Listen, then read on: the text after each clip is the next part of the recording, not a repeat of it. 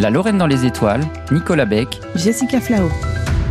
C'est le 14 avril dernier que la mission JUICE a décollé de Kourou, en Guyane, pour partir vers la plus grosse planète du système solaire, la géante gazeuse Jupiter. Allumage Vulcain, allumage EAP, décollage.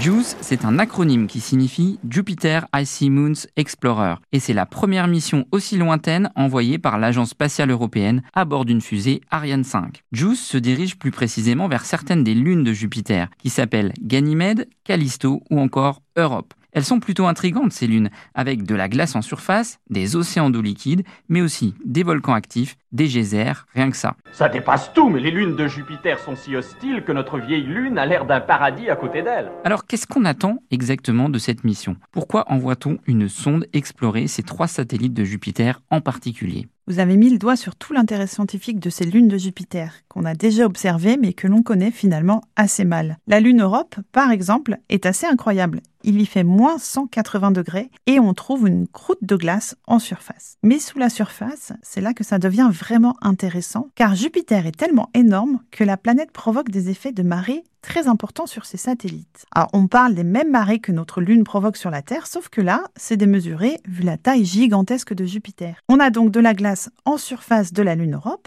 mais à cause des frottements très importants provoqués par les marées, il y aurait de l'eau liquide sous la forme d'un océan sous sa surface. Et c'est ça qu'on veut aller voir de plus près.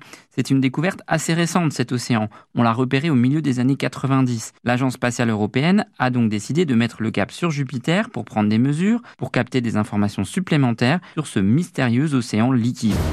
Notre équipage était en route pour une des lunes de Jupiter, appelée Europe. Et tentait de savoir si, par hasard, il n'y aurait pas sur Europe toutes les conditions réunies pour trouver de la vie extraterrestre. Mais on n'en est pas encore là, car JUICE vient seulement de quitter la Terre, donc il va falloir patienter un peu pour profiter de ce véritable bijou de technologie. Oui, JUICE est une mission impressionnante. La sonde a nécessité plusieurs années de conception. Elle était en construction depuis 2017.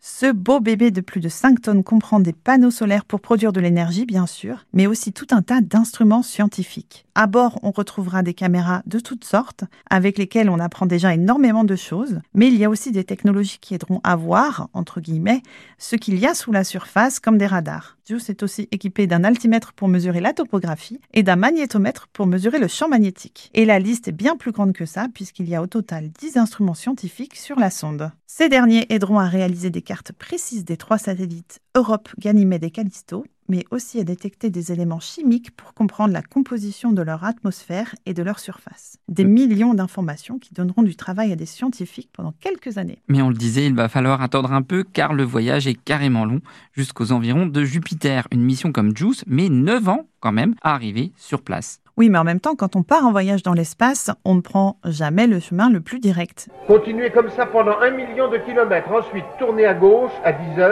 et à droite quand vous verrez Mars. Et faites attention au carrefour.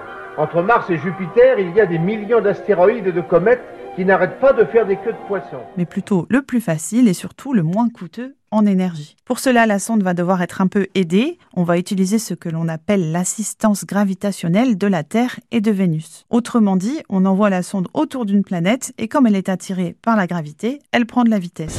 On est dans l'orbite de Jupiter.